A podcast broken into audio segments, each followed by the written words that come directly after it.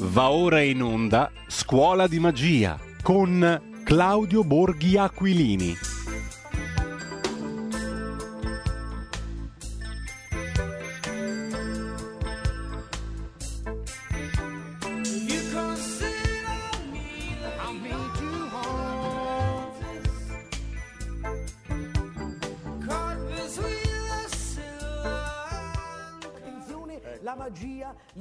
L'illusionismo, la prestidirigirimirizzirizzazione. Eh, Maestro, c'è il vuoto, sì, mi dica qui.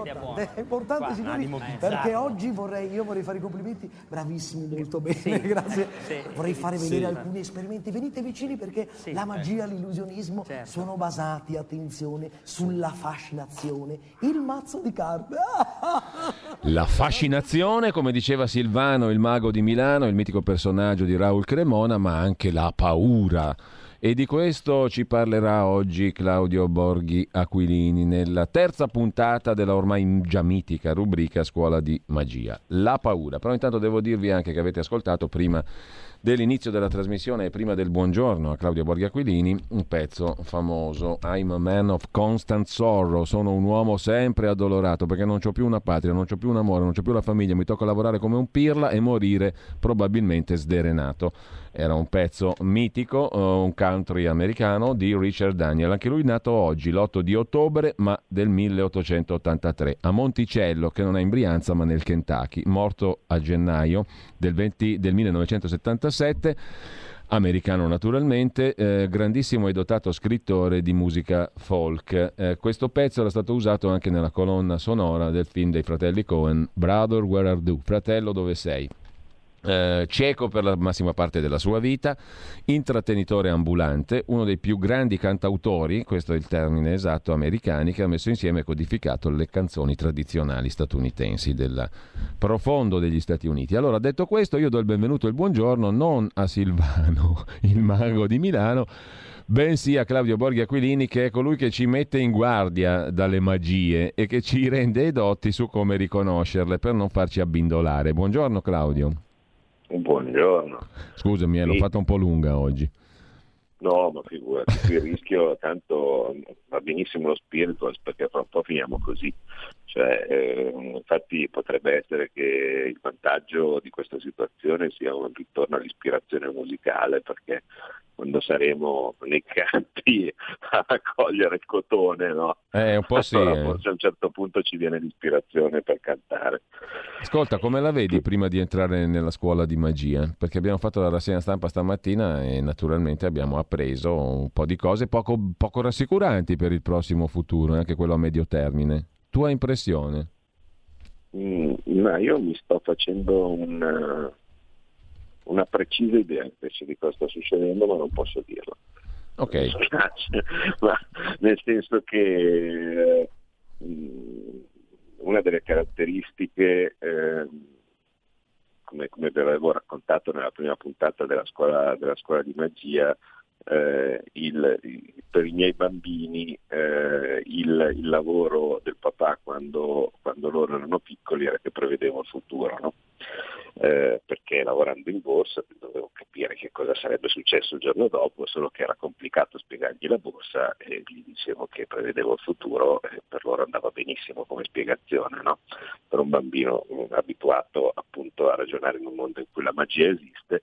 E allora sto prevedendo il futuro, sto prevedendo il futuro e secondo me il futuro è abbastanza chiaro e eh, il, il motivo eh, per cui noi stiamo vedendo questo accerchiamento mediatico incredibile sulle spalle del nostro povero segretario federale Salvini, dove da qualsiasi parte va c'è della gente che ormai siamo a livello di invasato con la bava alla bocca che gli dice allora devi diventare moderato, devi prendere il MES, devi dire che l'Europa è buona, devi dire che presto, non puoi, non puoi rimanere così, diventa moderato, diventa moderato, no? così di questo tipo, mi fa capire il perché. Insomma, qui c'è un input eh, preciso per andare in questa direzione che è arrivato, come avete visto, da Paolo Mieli, eh, Riotta. Eh, voi capite che quando questi soggetti, no, che di sicuro non sono esattamente i nostri amici, cioè, voi immaginate Paolo Mieli e Riotta quanto amino Salvini, o in generale quanto amano la Lega. Se arrivano in modo così sguaiato no, a dire eh, devi mandare via Borghi no? eh, e così via come hanno fatto in modo, in modo esplicito eh, è perché c'è un motivo per cui loro vorrebbero che succedesse questo mm, ed è un piano che secondo me è in mente che deve essere fatto a breve ma che non riescono per l'indisponibilità del, del, del, nostro partito. E quindi io sono da una parte molto contento perché vuol dire quando vedo il mio nemico che è un po' disperato eh, e, eh, significa che politicamente eh, sono in una posizione di forza ehm, dall'altra parte mi sa che invece la situazione economica e così via rischia, rischia di essere Senti Claudio, domanda un po' brutale, ma è possibile governare avendo contro il deep state o ti fanno fuori da qui al 2023? Ma, eh, no, no, deep state per capirci, eh, non per fare il dietrologo, ma per capirci e per essere sintetico. La gente che ci ascolta capisce cosa, dire, cosa voglio dire. Sì, mm. eh, a voglia. Eh, è, sì, è quasi impossibile governare avendo contro il deep state. Però Quindi, parte, come se ne esce? Eh, beh, eh, il, punto, il, punto, è eh, se, tu, se, tu, governi con, contro il deep state è possibile che non governi, se tu governi con il deep state a favore fai quello che vogliono loro. Appunto. Allora tanto vale farlo fare il PD, no? Che, eh, che sono più bravi ancora. Più, che forse è più bravo. ecco. Quindi eh, bisogna pensarla bene e, e avere gente che che pensa bene cosa fare e che non lo dice prima. Beh, sembra, sembra facile come diceva quello là. Mm. No, è molto difficile, però, però, diciamo che il dipstate ascolta, ecco, e non ascolta solo la radio. Ecco. Allora, ascolta, ascolta tutto. Non voglio fare, non voglio fare la troppo. prima cosa che impara uno andando a Roma è che è peggio di essere a, a Istanbul, è peggio di essere a Casablanca durante la guerra, microfoni da tutte le parti. Che bello. Yeah, mamma mia, che roba. Che bell'ambientino. Senti, non è per distrarti, ma quindi qua bisogna tornare allora, alla rubrica, perché una... No, il discorso è interessantissimo, Claudio, e credo che se aprissimo le linee adesso avremo tantissima gente che vuole intervenire. Però la rubrica mm, nostra si basa appunto su una chiarificazione di alcuni, la rubrica tua anzi, chiedo scusa, eh, si basa sulla chiarificazione di alcuni concetti elementari del modo in cui i maghi ci tengono, per così dire, al guinzaglio o cercano di affatturarci, di condizionarci, di raccontarci tante belle favole per farci obbedire. Anche questo è deep state, no? Eh, anche... ma, c- ma, certo, ma eh, attenzione, eh, la magia, no? quindi il comportamento illogico, naturale, antiscientifico, no? eh, per, o, o, ma più, più, illogico, cioè vale dire una cosa che non dovrebbe essere così, che, che, dovrebbe avere invece un suo modo lineare di essere fatta se viene fatta in un'altra maniera, è un po' da tutte le parti ma un po' da tutte le parti anche appunto per la coercizione del comportamento. Quello che stanno facendo a Salvini, per esempio, in questo momento, no? questa, questa, pressione psicologica, voi l'avete già visto da bambini e, e vi ricordate cos'è? No? Vi ricordate, avete visto tutti Biancaneve, il, il, è, è il capolavoro no, del, del, del, del, cinema d'animazione, cioè è stato il primo lungometraggio d'animazione dipinto a mano, uno per uno, quindi tutti Biancaneve l'avete visto. Ve la ricordate la strega? Sì. Non può sparargli direttamente a Biancaneve, no? che sarebbe troppo facile. No. Allora ha bisogno di intervenire con la magia. Allora cosa fa? No? Fa la, la pozione avvelenata, a mettere la mela e dopo adesso c'è la fase, eh, la fase in cui purtroppo, il, eh, per fortuna perché lui resiste benissimo, al contrario di Biancaneve, eh, sta succedendo al nostro leader. Ricordate? Mangia la mela! È così buona, mangia la mela. Ve la ricordate tutti quella scena lì, cioè con tutti, credo da, da bambini aggrappati al bordo del divano come, come delle allodole, no? Dire, non farlo, non farlo, no, no, non lanciarla. E niente, poi dopo alla fine quella lì purtroppo era un po' più tenera rispetto a Salvini, no? prende la mela e dice vabbè ma cosa, cosa sarà mai, no? e gli dà un gostichino. Eh, poi si vince lo stesso, però è un po' più complicato, ecco, se non la mangiava subito era meglio perché poi arrivavano i nanetti e la salvavano. Eh, eh, stessa roba comunque, eh, la magia viene utilizzata per eh, spiegare o creare delle cose che non dovrebbero essere che ci spaventano appunto no? cercando invece, questa è la tentazione, la mela, no? la mela avvelenata, guarda che, buono, guarda che buono, diventa moderato, entrerai al governo, eh, i tuoi processi spariranno, eh, vedrai, vedrai che meraviglia, no? e via. Invece dall'altra parte eh, ci sarà, c'è invece il terrore, tipo eh, taci, altrimenti guarda cosa succede. Mm.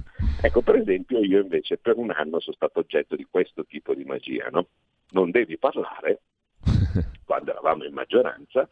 Perché eh, se no... Che, che, che, che dovrebbe essere bizzarro, nel senso che se la gente mi elegge parlamentare, lo dice l'etimologia stessa, dovrebbe essere perché vuole che io parli. No? E non solo, dovrebbero esserci delle tutele costituzionali apposta per consentire che, che, il parlamentare dica un po' quello che vuole, no? perché in quanto rappresentante dei cittadini, i cittadini dovrebbero essere contenti e, e, e sereni di, di, sapere che il loro parlamentare, quindi il loro rappresentante, può permettersi di dire quello che vuole e sperabilmente quello per cui gli hanno dato mandato di, eh, di andare lì eh, sono cose non eh, di invenzione recente, eh. stiamo parlando, stiamo parlando di, di, questioni che risalgono sino all'impero romano. Eh, il tribuno della plebe, eh, che, che, doveva in qualche maniera mh, riuscire a salvaguardare i diritti eh, del, del, dei plebei rispetto agli aristocratici che sedevano in Senato, ehm, non poteva essere eh, condannato per quello che diceva, non poteva essere nemmeno toccato.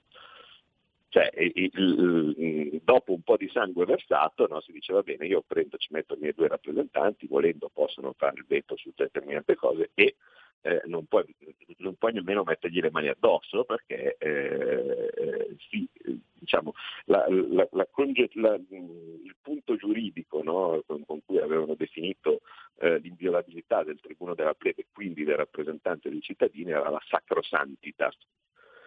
Allora, da una parte questa cosa provano a minarla con l'antipolitica, no? cioè vale a dire quel lungo processo eh, dove ti fanno credere che i tuoi rappresentanti siano dei coglioni eh, e quindi eh, meglio fare senza. Questo, I grillini sono la lunga manus di questo, di questo processo. No? Eh, il, il, risultato ovviamente è che dopo che hai fatto senza i tuoi rappresentanti il manovratore agisce senza neanche il fastidio, già lo fa adesso, ma lo fa senza neanche il fastidio di dover chiedere a, a, a, a un Parlamento la fiducia. Però è un processo lungo, è un processo complicato, meglio usare la magia, vale a dire meglio creare qualcosa mm. tale per cui se tu parli eh, arriva il babau, no? arriva il Moloch. Eh, sicuramente eh, a parte qualcuno particolarmente âgé, eh, non l'avrete visto, quantomeno voi che siete all'ascolto, il film Caviria, era uno dei colossal da eh, D'Annunzio. di moda, eh, assolutamente sì, eh, testi d'annunzio, eh, era uno dei colossal che andavano di moda eh, quasi ormai ai cento anni fa. Eh, e, e una delle scene più famose, eh, qualora uno lo, lo, andasse a rivedere, a film muto, eh, era eh, il sacrificio al dio Moloch. C'era questa statua d'oro no, di questo mostro eh, che eh, mandava fuoco dalla bocca e la gente in fila a portargli i bambini da sacrificare al Dio. No? Allora prendevano i bambini e li buttavano nella fornace, perché altrimenti il che avrebbe fatto chissà che cosa. Bene, il sommo sacerdote di solito doveva, eh, come dire, eh, che, che, voleva instaurare un, uh, un, regime di paura per poter fare i comodi suoi, quindi ricordate che, che chi vi, vi, mette in piedi un timore irrazionale perché probabilmente punta a instaurare la religione, eh, ve l'avevo spiegato nelle puntate scorse. Eh, il, il, sommo sacerdote normalmente utilizzava eh, mh, per, per farla facile i fenomeni naturali, cioè arrivava al fulmine e diceva voi dovete fare quello che vi dico io, altrimenti arriva il fulmine, no? Va bene, però il fulmine magari non arrivava, 80 giorni di sole non era un gran, un gran timore, no? allora di solito si, si, passava su fare quello che dico io, altrimenti c'era siccità, ma, ma altrimenti però diciamo che il fulmine o i fenomeni naturali avevano il problema di non essere effettivamente guidabili. Qui in Europa in Unione Europea hanno creato invece un fulmine pret-à-porter no? guidabile e questo fulmine è lo spread. Spieghiamo eh, molto velocemente il trucco. No? Cioè, eh, oggi eh, facciamo velocemente la spiegazione del perché esiste lo spread, come funziona e come viene guidato e come può essere utilizzato eh, come arma di eh, terrore eh, per eh, anche fare tantissime cose molto utili dal punto di vista del potere europeo, ehm, fra cui anche zittire borghi o cercare di farlo. No? Ehm, bene, innanzitutto teniamo presente che lo spread non, prima di un certo anno, vale a dire il 2011, non l'abbiamo mai visto. E nessuno ha mai sentito parlare di spread prima di quell'anno lì.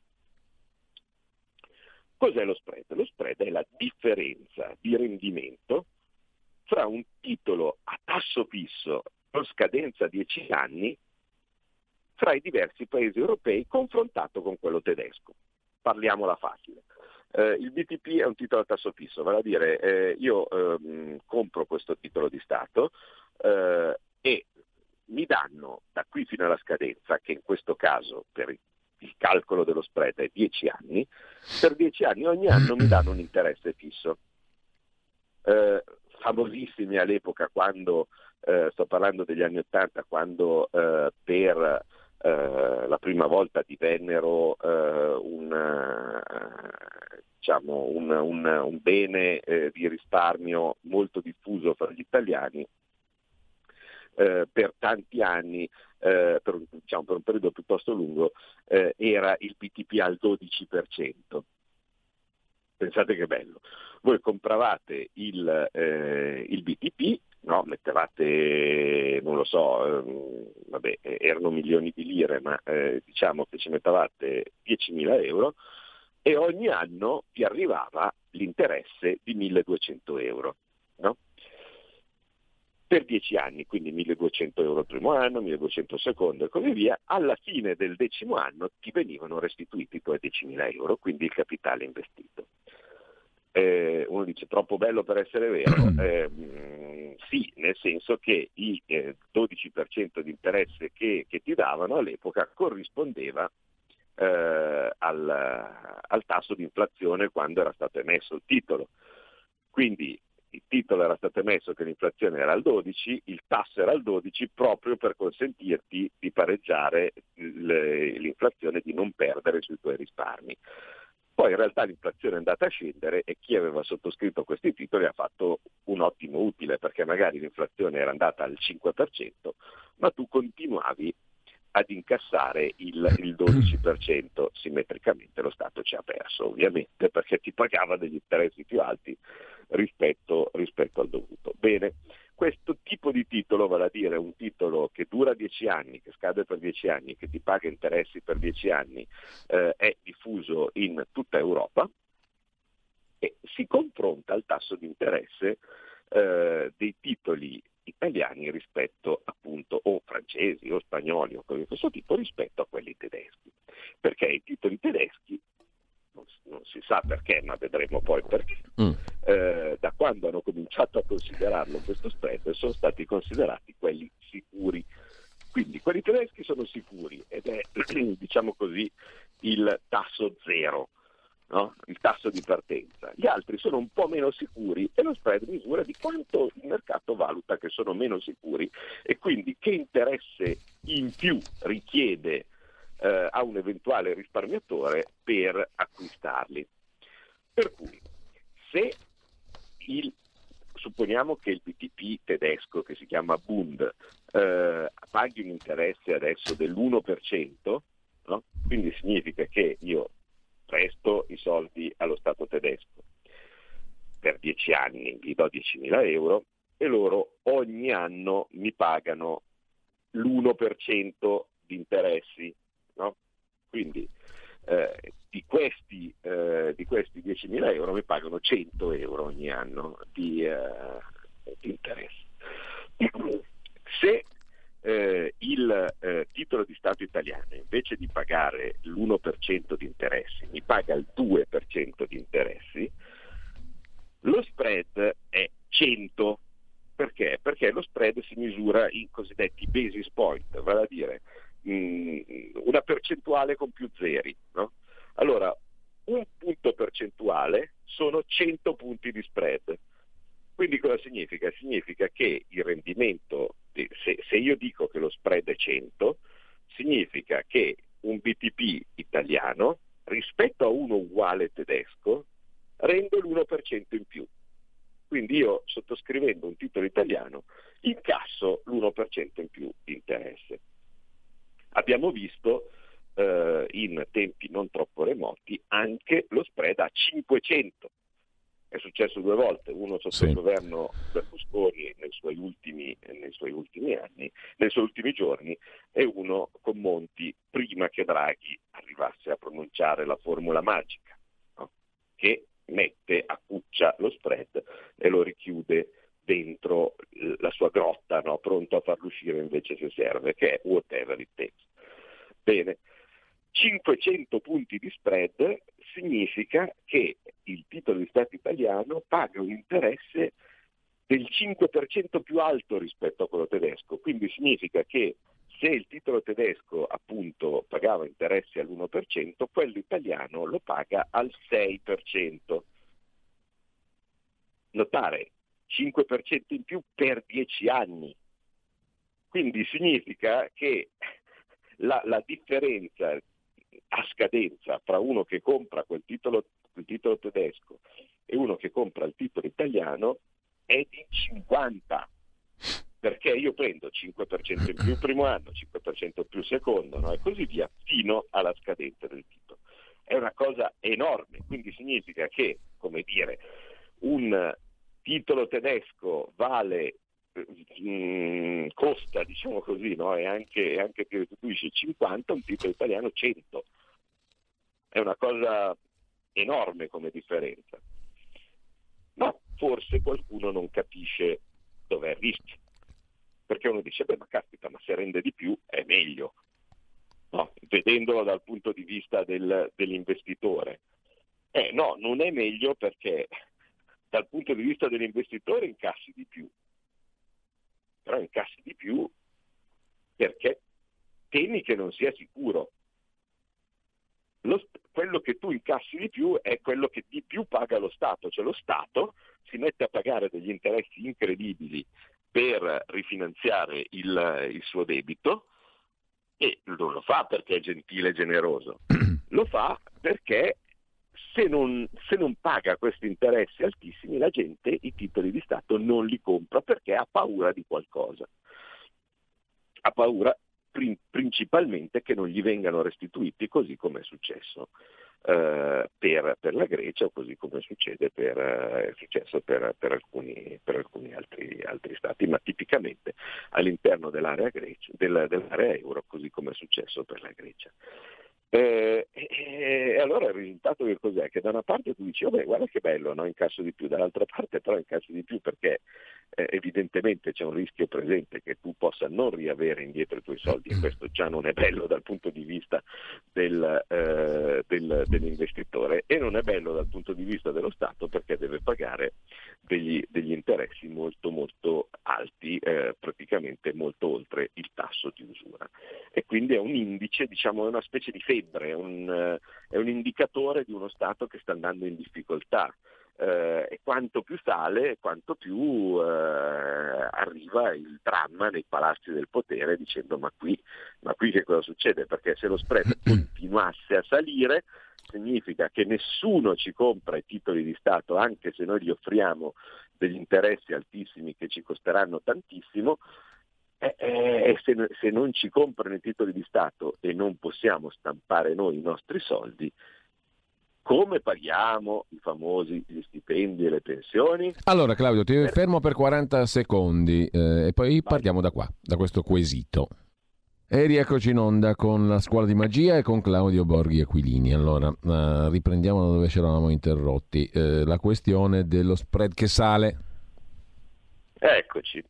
Allora, quindi noi abbiamo visto che cosa comporta. Comporta che se sale lo spread significa che la gente non compra titoli di Stato a meno che non gli si dà un interesse altissimo, nelle stanze del ministro dell'economia inizia il panico perché dice oddio, io per domani per pagare tutti gli stipendi, per pagare tutte le pensioni ho bisogno di collocare i miei titoli, di rinnovarli perché significa che scadono i titoli di Stato vecchi, io devo restituire i soldi a chi ha, eh, eh, a chi ha, eh, aveva comprato in passato i titoli, i titoli di Stato, devo pagare le pensioni, devo pagare gli stipendi, parte di questi soldi mi arrivano dalle tasse, ma parte devo farli rinnovando il debito. Vediamo di capirci. Io dalle tasse tiro su 100. Normalmente fra per pagare le pensioni, gli stipendi, i servizi dello Stato e così via, spendo 103. No? Quindi da quel lato lì il mio finanziamento, cioè quei soldi che devo trovare in aggiunta rispetto a quelli eh, che eh, raccolgo con le tasse, è poca roba. No? Perché devo trovare la parte, diciamo così, detta del deficit, quella che eccede il livello di tasse che compro e normalmente, vi ricordate, il deficit è circa il 3% come massimo. Il problema però è che io ho il debito pubblico che ogni anno ci sono dei titoli che scadono. Quando scade il titolo, ovviamente chi ha prestato i soldi allo Stato si aspetta che lo Stato glieli restituisca. Normalmente non ci sono problemi, perché? Perché se scadono 100 titoli, lo Stato rimette in vendita altri 100 titoli, il mercato, quindi i risparmiatori comprano i titoli nuovi e quindi tanto viene incassato dalla vendita dei titoli, tanto viene utilizzato per ripagare i, eh, i possessori dei titoli vecchi. No? Quindi si dice che il, il debito pubblico non viene mai ripagato, viene rinnovato. Ma se la gente non lo compra perché ha paura, quindi i titoli nuovi vengono messi sul mercato ma la gente non li compra e quindi si crea lo spread perché la gente chiede solo ti dice guarda i soldi te li do soltanto se mi dai dei tassi altissimi, ecco che arriva questo panico, no? il panico di non poter eh, dover scegliere a un certo punto, dico io o non ripago i titoli di Stato, che significa disastro, no? o, o, default, o non pago gli, gli stipendi e le pensioni, no? eh, perché non posso, non posso stampare soldi. E qui arriviamo alla causa, come vi abbiamo detto né all'interno dell'Unione Europea noi come dei giulibi, ve l'abbiamo raccontato da dieci anni, abbiamo abbandonato la sovranità monetaria. Vale a dire, abbandonando la possibilità di stampare noi la nostra moneta, significa che queste cose possono succedere. Perché non esiste lo spread degli Stati Uniti? Perché non esiste lo spread del Giappone? Perché non esiste lo spread della Svizzera? Perché il timore di arrivare a fine mese e non pagare o i titoli in scadenza o gli stipendi o le pensioni perché non si riescono a vendere i titoli di Stato non esiste, essendo che se anche capitasse che nessuno compra i titoli di Stato giapponesi, sapete che succede? succede che la Banca del Giappone stampa gli yen e li compra lei. Così come la Banca d'Inghilterra stampa le sterline e li compra lei, così come la Federal Reserve stampa i dollari e compra lei i titoli di Stato. Come disse Greenspan eh, in un famoso video, eh, perché insomma, ogni tanto quando se qualcuno fa una domanda normale loro rispondono anche, eh, e Greenspan, governatore della Banca Centrale Americana, un intervistatore gli dice ma i titoli di Stato americani sono sicuri, il debito pubblico è così alto e quindi potrebbero non essere sicuri, potrebbe, diciamo così, nascere uno spread americano. Lui lo guarda e dice, pretty much so. Cioè dice, certo, che, dice, che domanda da cretino mi stai facendo? Certo che sono sicuri e la risposta è fantastica. Ricorda che noi possiamo sempre stampare soldi, per cui se arrivasse a scadenza un titolo e io in quel momento non avessi la disponibilità di denaro per poterlo ricomprare, lo stamperei. E quindi non c'è nessun dubbio che chi compra un titolo americano sarà ripagato. Quindi questo timore che dà origine allo spread in realtà è costruito in laboratorio. Mm. È una cosa che succede solo qui. Perché chi ha sovranità monetaria potrà al massimo avere altri dubbi, motivo per cui ci sono diversi tassi di interesse dei titoli in giro per il mondo. Principalmente potrà avere delle diverse aspettative di inflazione. Eh, dice io mi aspetto che l'inflazione sia al 4%, voglio avere il 4% di interesse, così come è sempre stato anche per l'Italia. No?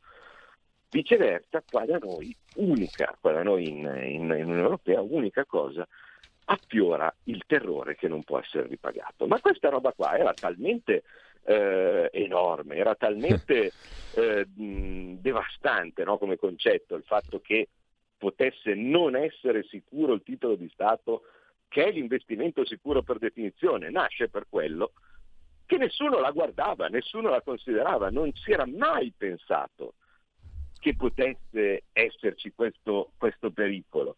Cioè noi ci eravamo messi, come sempre, no? quando uno si mette nella trappola, all'inizio la trappola sembra confortevole. mm, cioè il topo quando entra nella, nella, nella casettina con il formaggio, no? intanto stata la porticina dietro, dice ma cosa sarà questo click? Eh, eh, curioso, però al momento c'è il formaggio, lo mangia, è contento. Quindi il topo è già nella trappola, all'inizio mangia il formaggio, è felice perché dice cazzo che buono questo formaggio, aspetta un po', no? me lo mangio, me lo mangio, me lo mangio, poi si gira e comincia a capire che c'è qualche piccolo problema. Ecco, noi entrati nell'euro abbiamo mangiato il formaggio fino al 2011. Dopodiché ci siamo girati e ci siamo resi conto che c'era un problema. Questo problema si è palesato con la Grecia, vale a dire a un certo punto per motivi politici si è deciso di castigare la Grecia, cioè quindi si è deciso di eh, eh, liberare il Moloch, si è deciso di liberare il, eh, con una pessima tradizione chi, eh, chi, ha letto Oltre lo specchio di Lewis Carroll, eh, in Italia magari lo conoscono come Città Rampa, eh, questo orrido mostro eh, che è descritto in una splendida poesia di, di, di, quel, di quel, libro, eh, dato che appunto sempre di magia parliamo e Alice era esperta di, eh, magie, eh, in lingua originale il Jabberwock, che suona già molto meglio, allora libera il Jabberwock no? e, e a quel punto tutti Italia in primis, si rendono conto che la sicurezza dei loro soldi messi in titoli di Stato non è più così sicura, perché un gruppo di persone, nello specifico due che all'epoca gestivano eh, le sorti dell'Unione Europea, vale a dire quella Merkel e quel, Sarko- e quel Sarkozy, tutte e due facenti parte del PPE, no? che devono far capire quindi che, che, gruppone di amici debba essere quel, quel, quel, quel partito. E vi ricordate noi risolini eh, a Berlusconi eh, all, all'epoca, decisero che bisognava scatenare il mostro e punire la Grecia. A un certo punto comunicarono alla Grecia che mi spiace che, che purtroppo non avevano i soldi per, per, per, ripagare i suoi titoli di Stato e se avesse voluto eh, sopravvivere doveva imporre delle perdite ai detentori dei titoli di Stato, così virgolette, imparavano a aver dato i soldi senza pensarci a uno Stato di eh, gente che all'epoca dissero che truccavano i conti, com'era, com'era la Grecia. Il secondo dopo che decisero questa orrida cosa che si chiamava PSA, PSI, Private Sector Involvement, e non c'entra il partito di Craxe, eh, il terrore si sparse in tutta Europa, perché eh, in Italia chi aveva i soldi nei titoli di Stato italiani qui ha convinto che non ci fosse alcun rischio, ma neanche lontano e potenziale, di non rivedere l'intera cifra dello Stato. Come dire, succede alla cioè, no, un po' che vendo i miei titoli perché preferisco nel caso mettermeli sotto il materasso piuttosto che rischiare che il, a scadenza tutti i risparmi della mia vita vengano volatilizzati o ridotti o in generale mangiati. No? Allora cosa fecero? Vendettero i titoli di Stato italiani e dicono dove li metto questi miei sì. soldi che, che, mi arrivano dal, dalla vendita dei titoli di Stato italiani? Ma semplice, nei titoli di Stato tedeschi. Comandano loro, vuoi che si autocondannino? Allora, fiumi di denaro in vendita sui titoli di Stato italiani, fiumi di denaro in acquisto sui titoli di Stato tedeschi ed ecco che dalle ceneri di questa magia sorge il mostro, lo spread. Perché se tutti comprano i titoli di Stato tedeschi, quindi significa che tutti vogliono i titoli di Stato tedeschi, i rendimenti dei titoli di Stato tedeschi scendono, perché significa, eh, eh, guarda, eh, io pago l'1% di interesse, 1% tantissimo, no, io te lo, anche se mi dai lo 0,8% di interesse lo prendo, no, io lo 0,3, io lo 0, lo prendo a 0, ah, negativo, pago per averli, no? così via, tutti a comprare i titoli di Stato tedeschi. Dall'altra parte vende titoli di Stato italiani, eh, guarda, non mi interessa se anche mi dai l'1% di interesse, guarda, voglio almeno il 2%, no, voglio almeno il 3%, no, voglio almeno il 4%, voglio almeno il 5% pur di avere il rischio di, di detenere i titoli di Stato italiani. Ed ecco che si creano i 500 punti di spread. Il, titolo di Stato tedesco va a zero o addirittura in negativo. Il titolo di Stato italiano va a rendimento del 5% ed ecco che fra le grida della borsa, che non, non, ci, non ci, sono più purtroppo perché erano belle, eh, ma eh, è come se ci fossero sui terminali del computer, scendono i prezzi dei titoli di Stato italiani e quindi aumenta il rendimento e salgono i dei titoli di Stato tedeschi e quindi diminuisce il rendimento dei, dei titoli di Stato tedeschi. No, che poi anche da, da, da profano, anche, scusami se mi, te, se mi inserisco, beh, abbiamo tra l'altro anche un minuto solo, poco più per chiudere la trasmissione, però da profano credo qualsiasi anche non esperto dice ma come la banca centrale è lo strumento per garantire, c'è una banca centrale sola, come fanno a esserci differenze di spread fra i paesi della meravigliosa Unione Europea, no? Sovra, se sovraintende a tutti, perché deve fare differenze fra figli e figliastri la BCE? Non dovrebbe. Perché, perché, perché in realtà si sono inventati il trucco che non deve eh, garantire il, i titoli di Stato, deve essere la disciplina, deve essere il mercato, quindi deve, la, la, magia, no? cioè devo fare quella cosa che potrebbe essere ottenuta schioccando le dita, eh, deve essere fatta col sudore della fronte, con, eh, inventandosi cose non logiche, dando garanzie, dando doni, no? vi ricordate che eh, la base della magia era se per spostare il bicchiere puoi farlo col braccio, invece se ti chiedono di prestargli la moglie per un quarto d'ora eh, e vedrai che il bicchiere si sposta è perché l'interesse ovviamente è avere la moglie, non fare il rito della magia. No? Eh, e quindi uguale in questo caso, se io posso costringerti a fare delle cose sulla base di questa minaccia rispetto a schioccare le dita, vale a dire fare intervenire la banca centrale, perché non devo farlo? A un certo quindi lo spread crebbe, diventò devastante, incredibile, si chiesero la moglie, i figli, i primogeniti, vi ricordate Monti, eh, potrebbe, uno scenario che potrebbe diciamo, tornare di attualità, eh? Eh, quindi eh, venne, venne, imposto Monti, viene imposta la patrimoniale, viene imposto l'aumento delle tasse, viene imposto il taglio delle pensioni, la Fornero e così di questo tipo. Quando una volta che si è fatto tutto e, e, e la cosa cominciava a diventare pericolosa perché andava a prendere altri, altri paesi questo mostro, a un certo punto il sommo sacerdote ha staccato le dita ha detto whatever it takes e il Cicciarampa, quindi il Bolo e così via, è tornato a Cuccia nella, nella, sua, nella, sua, nella sua grotta perché basta che la banca centrale dica garantisco io e questa paura svanisce.